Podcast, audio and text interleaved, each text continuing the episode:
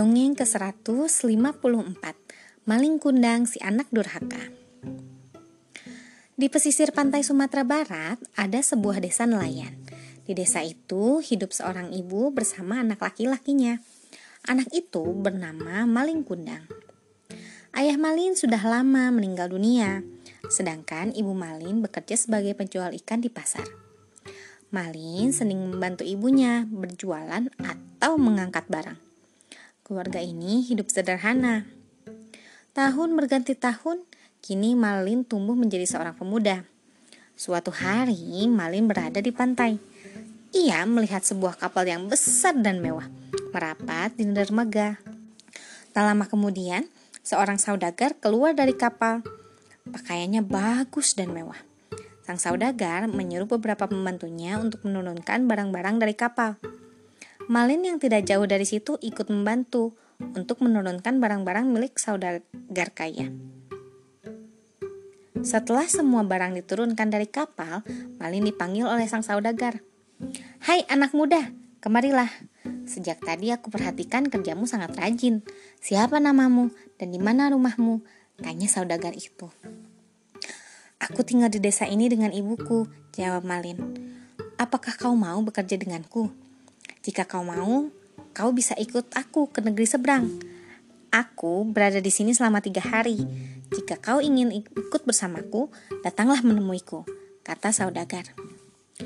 Dengan penuh tekad, Malin pun minta izin pada ibunya.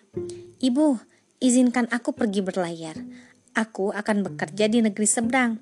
Jika aku sudah berhasil, aku akan kembali menemui ibu, kata Malin. Tidak, Malin. Jika kau pergi, ibu akan tinggal dengan siapa? Ibu tidak punya siapa-siapa lagi selain kau, Malin, kata ibu sedih. Tapi bu, jika aku tetap di sini, kita akan terus hidup miskin. Jika pergi ke negeri seberang, aku bisa menjadi orang kaya. Setelah itu, aku akan pulang dan kita akan hidup bahagia, kata Malin.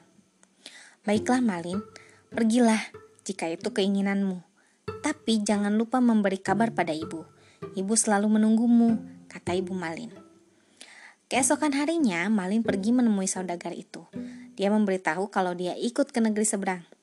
Malin berjanji akan bekerja dengan semangat dan rajin. Sore harinya, kapal sang saudagar siap berangkat. Ibu Malin mengantarkan Malin sampai ke atas kapal. Hati-hatilah di negeri seberang. Jaga dirimu baik-baik, anakku. Ibu akan menunggumu di sini, kata Ibu Malin sambil menangis. Kapal pun pergi menjauh. Ibu Malin hanya bisa berdoa agar anaknya berhasil di negeri seberang.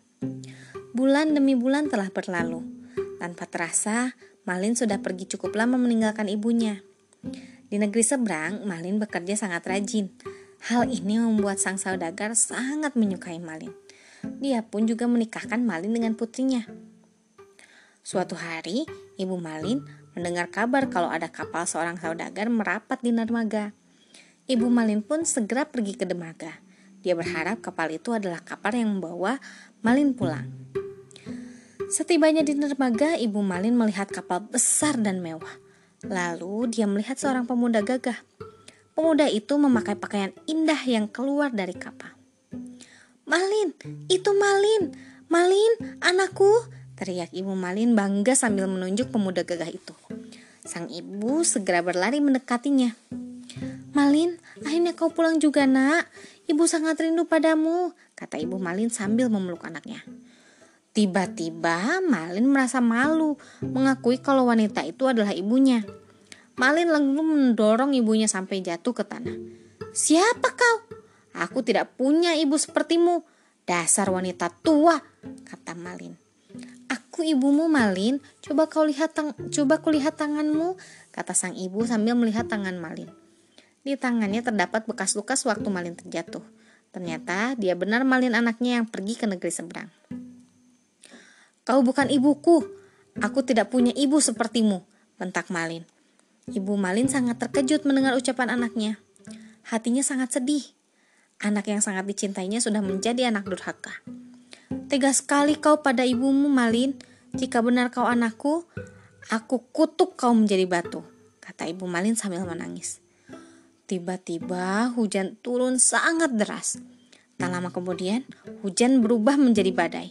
Kapal Malin yang sudah kembali berlayar hancur di tengah diterjang badai. Tubuh Malin pun perlahan-lahan berubah menjadi batu. Malin sempat berteriak minta ampun pada ibunya. Namun semuanya sudah terlambat. Akhirnya tubuh Malin berubah menjadi batu. Sekian, terima kasih telah mendengarkan. Selamat malam.